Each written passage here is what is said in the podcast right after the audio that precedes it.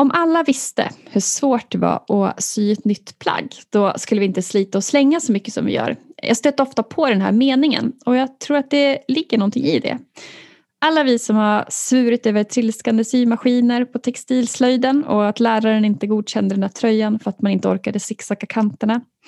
Ja, vi har nog vi har ju på ett sätt känt på hur mycket som faktiskt krävs för att sy kläder, men att koppla den känslan och låta det bli en insikt när vi sen står där i butikerna och exponeras för ta tre, betala för två, t-shirts för 79 kronor.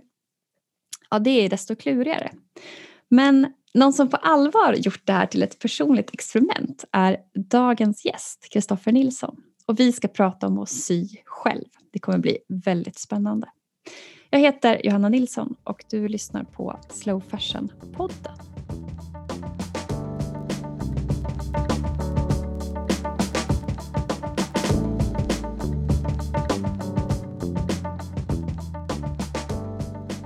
Slow Fashion-podden är för dig som vill inspireras och få ny kunskap om textil och modeindustrin på ett lättillgängligt men inte förenklat sätt. Här snackar vi om modevärldens konsekvenser som tyvärr ofta är ganska dåliga. Men självklart också då hur vi löser allting.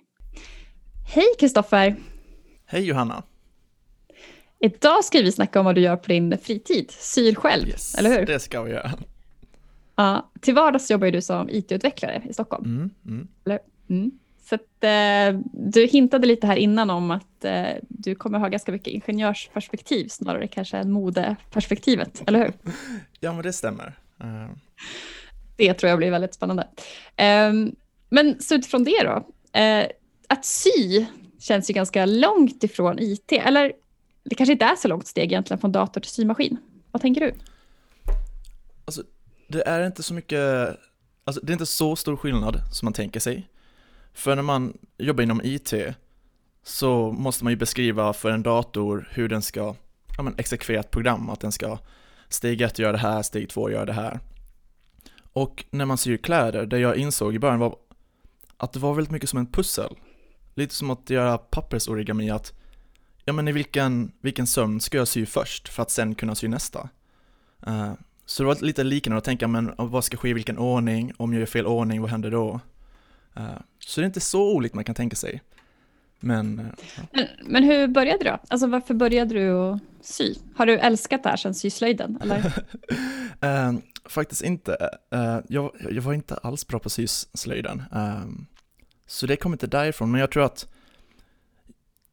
jag har alltid funderat på just klädindustrin och hur det fungerar och det har inte alltid känts så himla effektivt. Så det hela började för fyra år sedan. Nu hade jag ett par jeans som gick sönder. Och när dessa jeans gick sönder så var jag tvungen att, ja men vad skulle jag göra? Jag visste inte hur man lagade dem. Så då gick jag till butiken, skulle köpa ett par nya. Och när jag kollade på prislappen så kände jag att, ja men tusen spänn. Och allt hade var ett litet hål i mina byxor. Uh, och det känns inte hållbart för mig, uh, för jag var student vid den tidpunkten. Så att det var mycket pengar kände jag. Och då gick jag till en tygbutik istället och började fråga hur mycket kostar jeanstyg och försökte räkna ut vad priset skulle vara för att göra ett par jeans själv. Och då så uppskattade jag ungefär 300 kronor. Ehm, och då jag men, fick jag upp ögonen för att, jag men, hur lång tid tar det och ja, jag måste ha en symaskin för det här så då måste jag köpa det först och det kanske kostar 3000 spänn. Men i längden kommer jag ju tjäna på det om jag syr ett par byxor om året. Ja. Ganska så här effektivitetstanke snarare än något annat då eller? ja, exakt för att om man, det är kanske andra som känner igen sig just att när man tänker på sin konsumtion av kläder, man, så fort kläder går sönder eller så fort kläderna inte riktigt passar, ja men vad ska man göra då? Då får man bara köpa sig ett nytt par. Och nu när jag börjat sy kläder så har det helt förändrats, att jag istället alltid har kläder som jag kan justera in, jag har alltid något, någonting jag kan fixa för att jag har lärt mig sy plagget, så att laga plagget kommer per automatik att bli mycket enklare. Men berätta om ditt projekt då, vad är det du liksom har företagit dig egentligen? ja, så i början så, ja men det handlar det här om att försöka minska mina kostnader genom att sy kläder själv. Sedan så började jag lista ut och få den här, eller fick den här visionen av att tänk om jag en dag kunde ha en outfit som jag sytt helt själv. Och nu i våras, eh, under början av 2020, så, så lyckades jag med det. Jag lyckades sy plagg så jag hade en egen sydd t-shirt, väst, byxor, strumpor, kalsonger och skor. Och jag bara kände wow. Till och med alltså underkläder och strumpor alltså? Ja, eh, kan erkänna att strumporna inte var en succé. Alltså det, de kändes som 1800-tals sockor. Eh, men de fanns, så att det var det viktiga. Och eh, därefter så kände jag att jag menar, tänk vad är nästa steg? Men nästa steg är att ha en helt egen sydd garderob.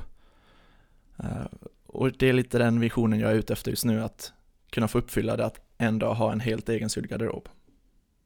Men har det liksom, jag tänker, du berättar, beskriver hur det började, men är det mer nu som att det är någon slags sport eller um, det låter lite som att du, det är också lite så här vinnarskalle typ, i det här, eller? uh, ja, men jag tror att jag, jag är en person som är lite visionärig, så ibland när jag får en sån vision så blir jag väldigt envis och verkligen vill att det ska bli sant. Och det här är en sån grej som jag känner att det är ju inte så svårt egentligen, utan det handlar om tålamod att uh, ja, men, sy ett nytt plagg lite då och då. Och så tänka att över en, en period av fem år så borde jag till slut komma väldigt nära det målet. Men du använder de grejerna du, alltså jag tänker du byter ut successivt utifrån mm. hur du får behov, eller? Hur ska man säga? Ja, exakt. Så att jag använder fortfarande kläder som jag köpte eh, innan jag började med det här köpstoppet. Så du, nu kan man säga att du köper egentligen, eller så här, behöver du något så syr du det. Mm. Även om det är ett par strumpor, då får du helt enkelt bara deala med att det inte var jätteskönt, eller? ja, jag funderar faktiskt på att lägga till strumpor som det enda undantaget. Uh, vilket jag ändå är nöjd med för att när jag väl började så kan jag erkänna att Alltså vissa dagar så känner jag mig lite ledsen för att jag tänkte att jag, jag kan ju sy allting. Jag kan sy byxor, jag kan sy jacka i slutändan. Men skor, skor för mig var verkligen en, eh, en omöjlig bedrift. Har du försökt göra det också? Ja, i våras så hittade jag en hemsida där man kunde beställa hem ett kit där man fick en sula, man fick en bit läder och ett, och ett mall så man kunde klippa ut skon och sen sy fast det till sulan. Eh, och det gjorde jag. Och jag blev så förvånad för den här omöjliga bedriften var helt plötsligt möjlig. Eh, så då känner jag att strumpor kan jag, jag, jag kan vara okej okay med att köpa strumpor om jag kan göra egna skor.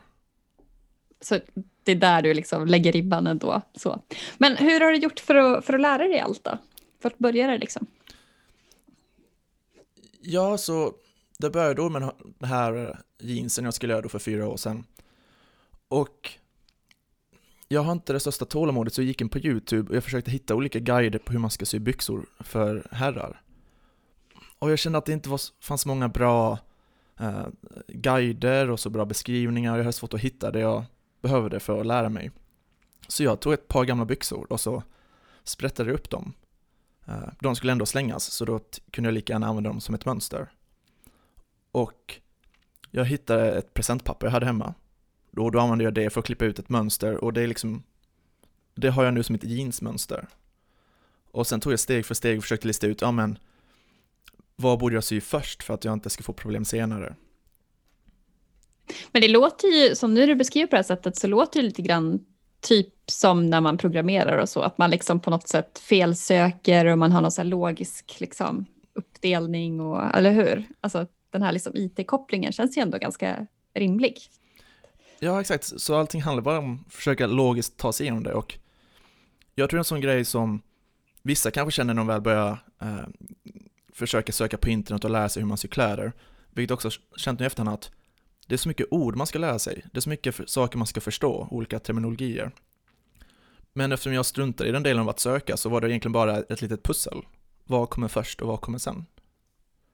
Och så lite learning by doing antar jag. Jag antar att du har sprättat en del vid det här laget. Oh ja, ja.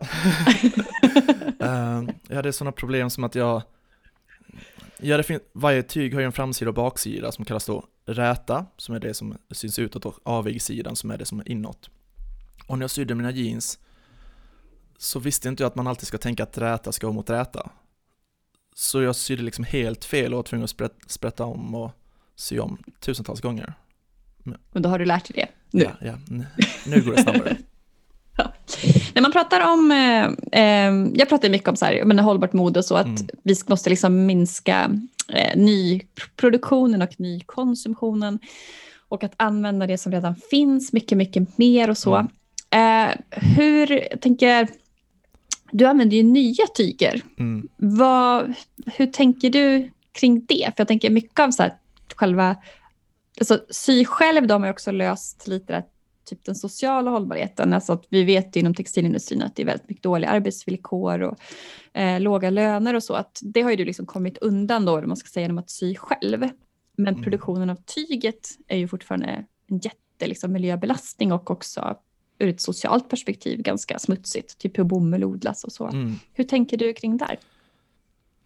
Jag tror att där måste man gå tillbaka till lite, eh, min första tanke vad som fick mig att börja sy kläder och eftersom jag är tech-kille så blir jag lite inspirerad av att när jag läste hur till exempel Steve Jobs, att han alltid bara samma svarta polotröja, att han, han hade tydligen då köpt hundra stycken designade svarta polotröjor. Och så sa han att ja men det här kan jag nu bära för resten av mitt liv. Och då var tanken bakom det just för att ja, men försöka minska hur många beslut man ska ta per dag. Att om han varje morgon gick upp på morgonen och visste att det här ska jag på mig, oavsett om jag ska till jobbet eller hänga med familjen, så var det ett ännu ett mindre beslut att ta. Och jag tror jag blev inspirerad av den tanken. Eh, det är också i samband med just att om jag vill kunna laga mina kläder själv, då känner jag att jag vill ha lite extra tyg för just det plagget. Och därför lönar sig att ha ett fåtal kläder som jag syr och så har jag kanske köpt in 10 meter eh, vitt t-shirt-tyg som jag kan liksom skapa min kollektion ut, utifrån. Eh, och det på något sätt gick ihop då till det här menar, minimalistiska tänket att hur lite tyg behöver jag egentligen använda. Men hade jag valt att köpa mycket mer second hand, då har jag inte den eh, möjligheten att massproducera mina egna kläder. Och då mass... Men massproducera utifrån behov, antar jag vi pratar om nu, eller hur? Ja, ja exakt. Ja, jag tänker vi pratar väl inte att du har så här 30 t-shirtar nu för att det är roligt, eller? Nej, nej. exakt, och också massproduktion så menar jag inte hundratals, utan jag menar kanske, ja men jag kanske behöver fem, sex vita t-shirts åt gången. Uh, så att gå en sönder så bara sy ett par extra. Det är väldigt intressant att prata om dig, för jag tänker att det som, eh, mitt, vi har ju liksom vi har ju lite samma tankar kring håll, hållbart mode, mm. alltså själva grunden och vi, vi är överens om så problemet och lösningen liksom i eh, ja, men så här, hur vi ska förändra. Men vi har ju väldigt olika ingång i det här. För, att jag, för mig handlar ju mode om liksom ett kreativt uttryckssätt, alltså mm. det är det som är det roliga. Och, som du säger, just det här ja, men second hand eller liksom att göra remakes på eh, något härligt så här, tyg med fint print på, mm. så det blir så här one of a kind. Att det, är liksom den, det är den här kreativa lusten kopplat till det. Men jag upplever att du känner ju inte alls det, eller hur? Du har liksom ett mer instrumentellt eh, eh, synsätt på det här med kläder. Typ praktiskt och funktionellt, eller? Ja, exakt. Eh, det håller jag med om. Jag tror också jag försökt ändå balansera det för att jag tror när man kollar på kläder vad det innebär för oss att å ena hållet så är kläder någonting som ska vara funktionellt. Man vill ha kläder som passar, kläder som inte, ja men, som faktiskt har fickor och inte vissa kläder som till exempel ibland har fake-fickor. Man vill ändå ha kläder som ska uppfylla sin funktion.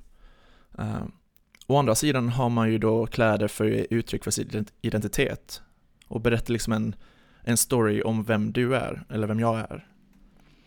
Så jag tror att jag har ju mycket mer fokus för, att, för det funktionella.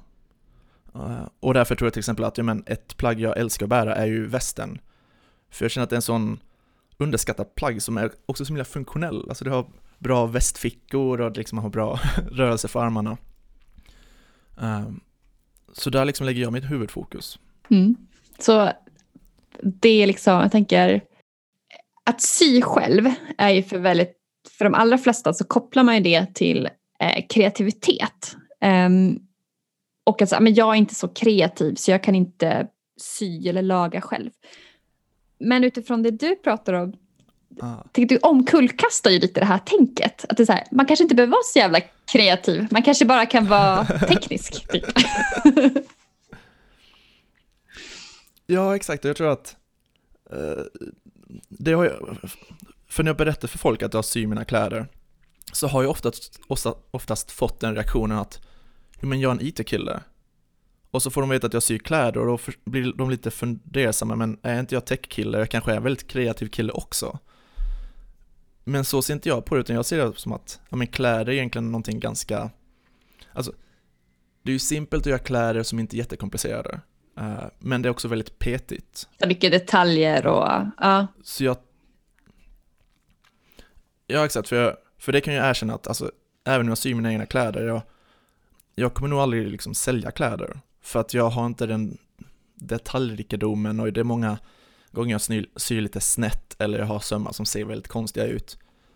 Men oftast är det sömmar som inte syns. Så då känner jag att det är okej. Okay. Och jag tänker nu när du har gjort det här i fyra år, och hur ser det ut liksom med mm. vilka insikter har, har du fått? För att jag upplever lite att du är kanske på en helt annan plats idag än vad du var för fyra år sedan utifrån, jag menar, om vi tänker just mer eh, hållbarhet, för det var inte din ingång i det här projektet från början. Nej, exakt. Um, utan det var ju med det här ingenjörstänken som var ingången. Uh, att du var lite jag snål? Jag var, jag var snål. Jag, jag skyller på att halva min släkt är från Småland, så det är väl den snåländska genen som triggades. Um, men, ja men sen för ett år sedan då, då kan jag känna att då, då så läste jag en av dina böcker, den här Slow Fashion-boken. Eh, och det inspirerade mig väldigt mycket också till att, för jag, jag tyckte om väldigt mycket hur du kunde bryta ner den här informationen och eh, förklara väldigt mycket om textilindustrin så det öppnade upp ögonen för mig och så började jag lyssna på din podcast. Och då började jag tänka på fler grejer såsom men material, vad är det för material jag använder i mina kläder? Ska de ha ett visst certifikat för att det ska vara tillverkat på socialt hållbart sätt eh, och även miljömässigt på ett bra sätt? Eh, så jag har kommit in på det spåret allt mer eftersom. Vad hade du för kriterier på, på material och så från början? Vad, jag tänker, det, upp, kunde du kvalitet och sånt innan och material eller är det också någonting som du har lärt dig liksom hela, ingenting. under den här ingenting resan? alls. ingenting. Du hade inte reflekterat över att eh, bomull var en växt och polyester var gjort av olja eller? Ingenting alls. Så, så att, eh, underbart att vara med i en podcast och bara berätta hur lite man kan. Men jag tror att Alltså jag tycker att det är så himla inspirerande, för jag tror att det som oftast när vi pratar om det här ämnet så så fastnar man i att man måste vara så jävla duktig, att man ska vara så himla kreativ mm. och man ska vara eh, också när man liksom kopplar det här mycket till, det här är en fråga som ofta landar kring konsumentmakt och man ska vara så upplyst och påläst och eh, ja, men jag tänker också alltså utifrån eh, från mitt mm. perspektiv att eh, så kan man ju generellt säga att de som är alltså vi som är mest intresserade av mode och liksom älskar det och tycker att det är så kreativt, spännande och roligt. Det är också vi som står för den största mm. konsumtionen. Alltså det är det här som är problemet. Att den personen som liksom typ hatar att köpa nya grejer och bara som du pratade om, så här, men man tar på sig samma t-shirt, man har lika flera stycken i samma färg mm. varje morgon. Det är ju inte den personen som driver konsumtionen. Um, och liksom så som modeindustrin ser ut. Att ofta så använder man ju grejerna väldigt länge och så där för att man helt enkelt inte pallar köpa, köpa nya mm. saker. Så att utifrån det perspektivet att du bara, men jag vill ha liksom den perfekta byxan och sen ska jag ha den i, i evighet. Um, att, att det är ju liksom ett, en annan sida av, av det här på något sätt. Ja, ja exakt. Jag tycker ändå eh, det är så fascinerande att det är inte fler som verkar tänka så som jag känner ibland. Uh, så ifall det är fler som tänker som jag får de gärna höra av sig. Så jag satt upp en blogg nu där jag försökte ja, men visa lite de här kläderna har jag sytt. Och jag tror en sak som har varit viktigt för mig att för varje liksom, plagg jag lägger på min blogg så skriver jag att ja, men det här kostar mig så här mycket kronor i material och så här många timmar tog det. Ja, synille.se. Det finns på Instagram. Och Jo, för mitt mål är verkligen att komma från det här liksom funktionella perspektivet att okay, om jag vill ha mig ett par byxor, ja men det kan finnas de som alltid gillar att bära jeans, men ens mått kommer ju sällan förändras. Man har ju oftast samma mått på liksom längd och bredd. Eh, så varför måste man liksom efter varje år eller vart tredje år gå till en butik och försöka hitta ännu ett par jeans som matchar. Eh, så för att komma runt det här problemet är det bara att, ja, men, om man tar sina mått så kan man då, ja om man då kollar på min hemsida kan man säga att, ja men ett par jeans, ja men det kostar 300 spänn i material och det kommer ta mig ja, upp till 10 timmar. Så om jag sitter en helg så kommer jag ett par jeans. Uh. Men för många är ju det väldigt, alltså jag tänker som det är nu att det är så billigt att köpa nytt liksom. Det är så här, varför ska jag lägga all den här energin på, på det? Ja, exakt. Och... Eller är det det att du har liksom också fått ett annat kvalitetstänk? Att du, alltså, jag tänker för du mm. gör ju ändå, i och med att du syr saker själv så gör du ju ändå grejer för att det ska hålla länge över tid. Ibland tar lätt att laga och liksom mm. den typen av... Eh. Ja, exakt. För, för det här blir ju på något sätt ett, en investering för att eh, de byxorna jag sydde först för fyra år sedan, alltså, de håller ju fortfarande tidigare har jag behövt köpa nya jeans liksom på varje år eller vartannat år. Men dessa jeans har ändå hållit i fyra år. Och det är för att de brukar oftast gå sönder på ett specifikt ställe. Så där har jag lagat ett par gånger så att nu liksom håller det. Eh, och jag har lagat det för att, jo men jag har lärt mig använda symaskinen, jag har lärt mig hantera plagget själv. Men skulle du säga att det här, äh, men som jag pratade om i inledningen, att, mm. att när man väl liksom har sytt något själv så författar man också orimligheten i att grejer är så himla billiga och det är så orimligt att vi använder saker så kort stund och sådär. ha, har liksom ja. att sy själv gett dig någon slags annan förståelse för hantverket bakom, eller vad skulle du säga kring det? Ja men verkligen. Alltså, jag har så himla stor respekt för alla de som jobbar med det här på riktigt och liksom verkligen kan det här hantverket. Ehm, för jag känner mig fortfarande, även om jag nu lyckats sy x antal plagg, så känner jag mig som en nybörjare. Jag, ja, men jag gör enkla plagg och jag, så fort jag gör någonting knepigt så, alltså, det blir ju inte aldrig, eller det blir sällan väldigt snyggt. Ehm, så de som gör det här professionellt och verkligen kan detaljerna, alltså det är så amazing att se hur de gör det. Ehm, så jag har fått ett stor respekt för det. Och sen också, ja men tyg kostar ju mycket och det tar mig ju x antal timmar att sy ett par byxor. Och om man då försöker översätta det här, tar jag ett timlön för mitt arbete, då hade inte byxor kostat så lite som de gör idag. Mm. Um, så det är verkligen stor respekt. Har du, ju mer du liksom exponeras för alla de här sakerna också, är det, eh, har du, som du sa att du inte kunde ingenting om kvalitet och sånt, känner du idag mm. att du liksom har fått in det där i handen, eller vad man ska säga, att, man faktiskt kan, att du kan känna vad som kommer hålla och du vet lite vad du ska leta efter. Och, ja, hur, alltså, mm. hur hittar du egentligen tyg och sånt? För jag tänker det är ofta lite sån utmaning också, att många liksom vanliga tygaffärer upplever jag har inte jättebra kvalitet alltid heller. Mm. Ja, där tror jag försöker alltid alltså, lösa ett problem i taget för att det är omöjligt att lösa alla problem samtidigt. Jag känner att att ta första steget och sy sina egna kläder, det kommer förändra ditt sätt att se på dina kläder för att nu är inte mina kläder en prislapp längre utan det är någonting jag har sytt själv, jag har en viss relation och känsla för mina kläder. Mm. Uh, och det tror jag gör att man kommer använda plagget mycket längre. Jag köper också extra tyg så jag kan liksom laga kläderna så att det blir hållbart på det sättet. Men att välja ut det perfekta materialet i tygbutiken, det, det är knepet som du säger. Så jag här i Stockholm där jag bor så har jag som tur att det finns en del stora butiker man kan gå, man kan gå runt och kolla. Och det är inte alltid jag hittar de tygerna jag vill ha som har någon sorts miljöcertifiering. Ehm, så då får jag verkligen överväga, men är det ett plagg som kommer hålla länge? Är det någonting jag verkligen vill ha? Och kanske jämförelsevis att om man går runt i en butik och ska köpa något så har man ju också de här tankarna, men är det här tillverkat på ett bra sätt? Hur många gånger kommer jag använda den här t-shirten? Mm. Men när du syr det själv, alltså jag vet att ja, men ska jag sy med ett par byxor, det tar mig 10 timmar, 8 timmar. Vill jag lägga 8 timmar på någonting jag inte kommer använda? Eh, det vill jag verkligen inte. Men det, det, eh, jag tänker det du beskriver också, det låter ju som att du överhuvudtaget har blivit en ganska så här, liksom långsammare process. Alltså att mm. bara det att, att du ska göra det här projektet själv gör att du men stannar upp och funderar och att det är liksom inga det är inga snabba beslut, därför att det är inte, ett, det är inte en snabb process av att sy själv heller. Är det någonting du känner igen dig i liksom? Ja men verkligen och eh, en, en sak jag har märkt senaste åren är att sen jag börjat med det här projektet så känns det som att jag pratar mycket mer om att sy kläder än jag faktiskt syr.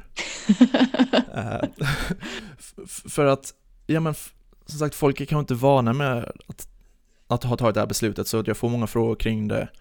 Um, och det är också en kul icebreaker att säga när man träffar nya människor. Eh, så jag kanske är skyldig till att lyfta upp det i samtalsämnet. Men det är så enkelt att prata om det men samtidigt, jag sitter inte jättemycket varje vecka och syr utan oftast brukar det vara så faktiskt att jag att jag har det i perioder. Att för jag vet ungefär, ja men närmsta året, vilka kläder behöver jag? Jag vet redan nu att jag kommer behöva ja, men några fler t-shirts, några mer skjorta, ja men ett par byxor kommer jag nog behöva inom nästa halvåret också. Eh, och då vet jag att om jag tar en helg varannan månad och då så syr jag ett eller två plagg, då kommer jag komma ganska långt i slutändan. Det kanske är tur också att du inte är så himla peppad på att sy varje kväll. Jag tänker, för det är ju också, det vet jag ju många som älskar att sy, att det blir också en typ av problem att man helt enkelt då får så sjukt mycket saker som man, men som du säger att det är väl viktigt att vara lite, eller kanske en styrka att vara lite återhållsam också eftersom du, hela projektet bygger på att egentligen bara sy det, det du behöver, eller hur? Ja, exakt, för att på något sätt bygga en minimalistisk garderob eh, som jag sytt själv och eh, jag menar, en sak också kan lägga till som jag, alltså en insikt jag fått under de här åren, är vilka känslor man kan få för sina kläder. Berätta. Eh, ja, för alltså under processen av att jag ska sy mig ett, ett plagg så brukar det vara att ja, men jag först måste tänka på vad vill jag ha för kläder, ja, men den, jag vill ha ett klädesplagg som ser ut så här, okej okay, okej, okay, men då kör jag på det, jag går till butiken, jag måste välja ut material, Sen går jag hem och så ska jag börja sy. Och jag är ju ingen expert så till och från under projektet så blir det fel. Och jag bara känner, åh nej, det här kommer bli så fult, jag kommer inte kunna bära det här. Och så får jag sprätta om och se om och, och ibland så känns det jättebra. Man bara, wow vad grym jag är.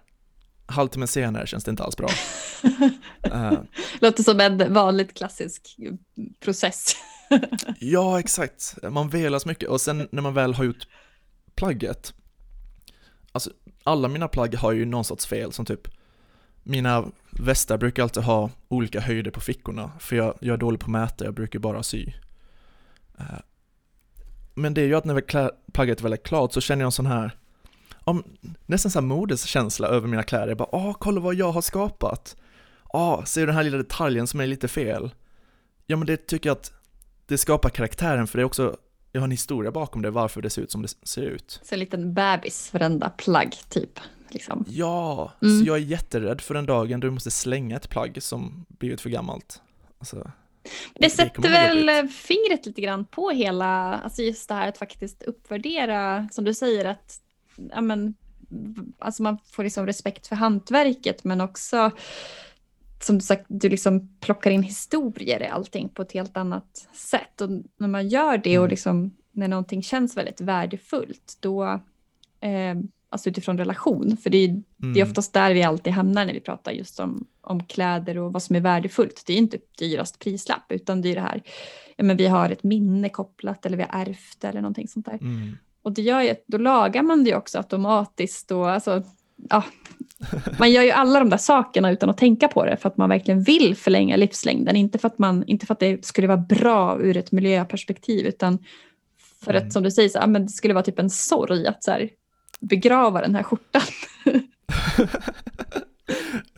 jag, och jag kan erkänna att det, ja, det skedde mig nu i somras att ja, jag hade sytt två stycken vita t-shirts. Och tror du inte att jag har lyckats spilla pasta på båda de vita t-shirts?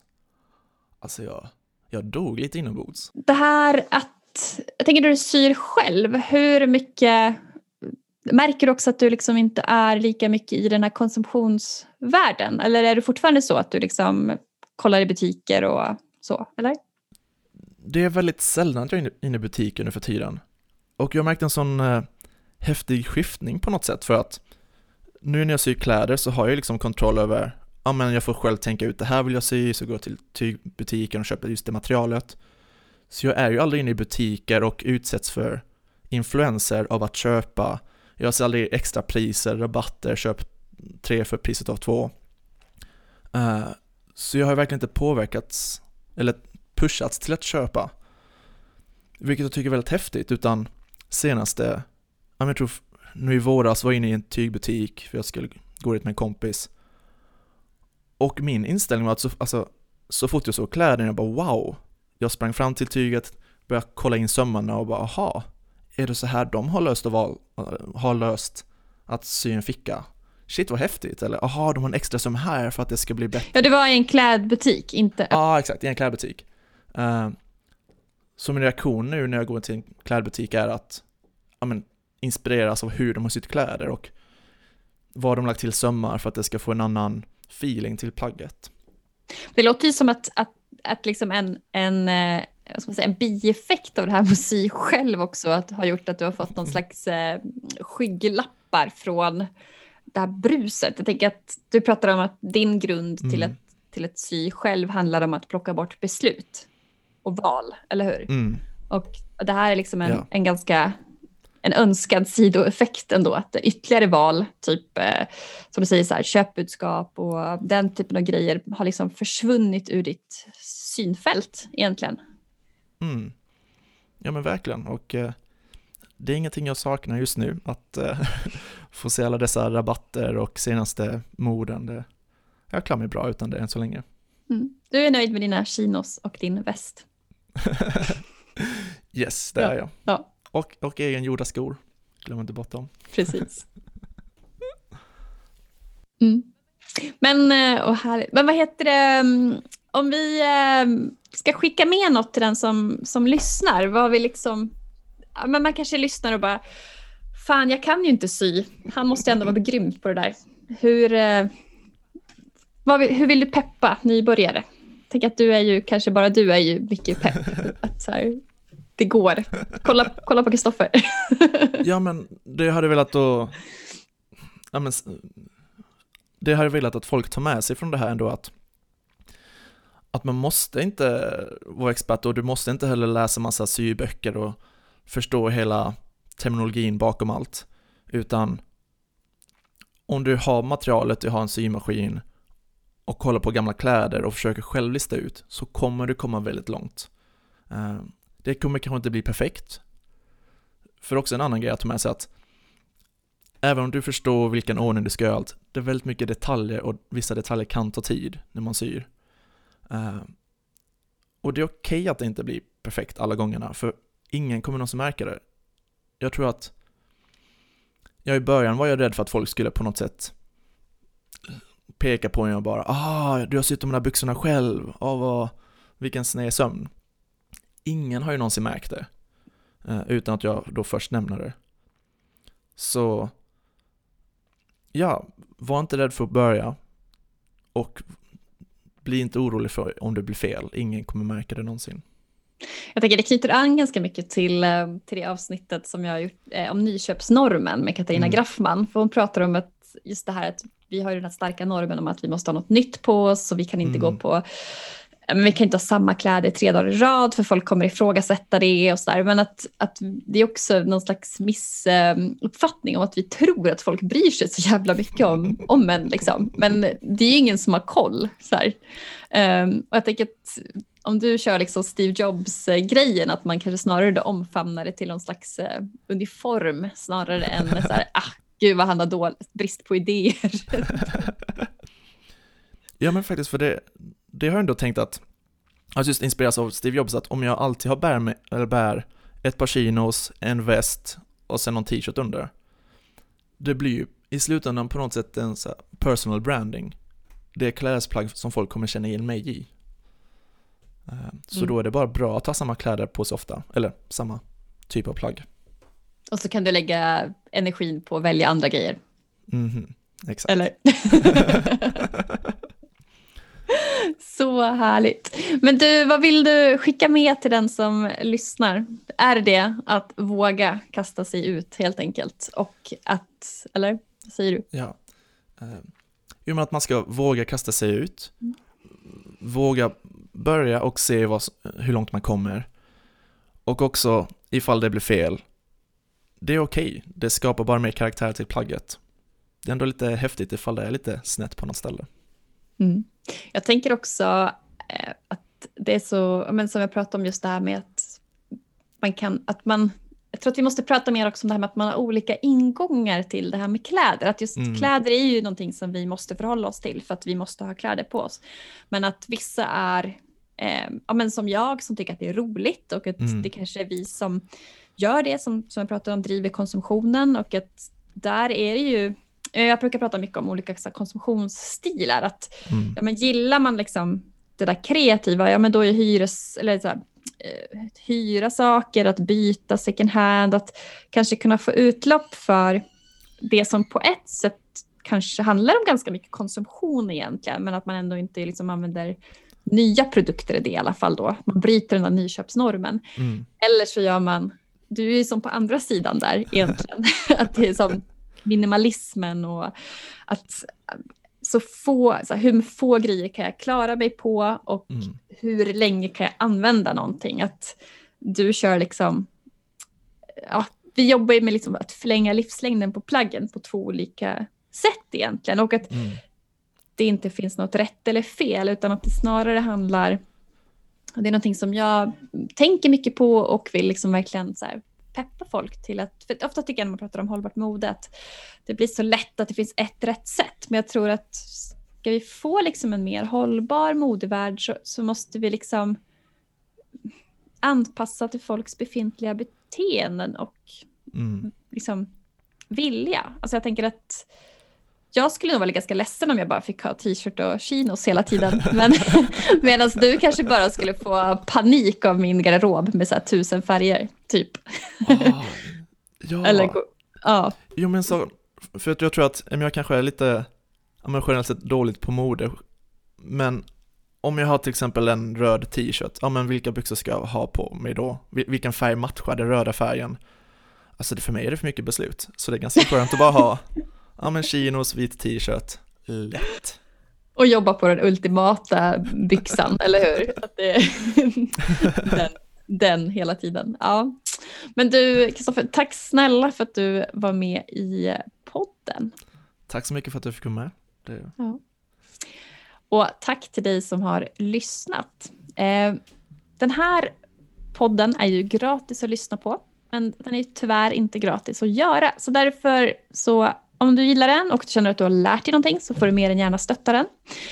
Antingen genom att betygsätta i din poddapp eller tipsa vidare till dem du tycker borde lyssna på den. Eller om du vill stötta via Patreon så kan du ge en liten summa varje avsnitt. Eh, sök på Slow Fashion-podden bara. Eller om du lyssnar på podden i din mobil så får du jätte, jättegärna swisha det du tycker är värt. Eh, och numret du swishar till är i så fall 123 199 7204. Och tack så jättemycket för att du har lyssnat och ditt stöd. Och vi fortsätter ju samtalet på eh, Instagram. Där finns jag under johannanilsson.se. Och Kristoffer, du finns ju under Synille, eller hur? Yes, synille.se. Ja. Och ja, följ dig. Man ska följa dig menar jag och låta sig inspireras. Eh, för ju fler olika perspektiv och vinklar och ingångar till det här med hållbart mode, eller till, vi ska inte ens prata om hållbart mode tänker jag. Jag tänker att vi egentligen ska prata om mode eh, och att det ska vara självklart att det har en hållbarhetsgrund i allt det vi gör. För det är så det ska se ut och det som är målbilden. Eh, så vi fortsätter snacka där och snart så kommer det ytterligare ett poddavsnitt också nästa vecka. Tack snälla!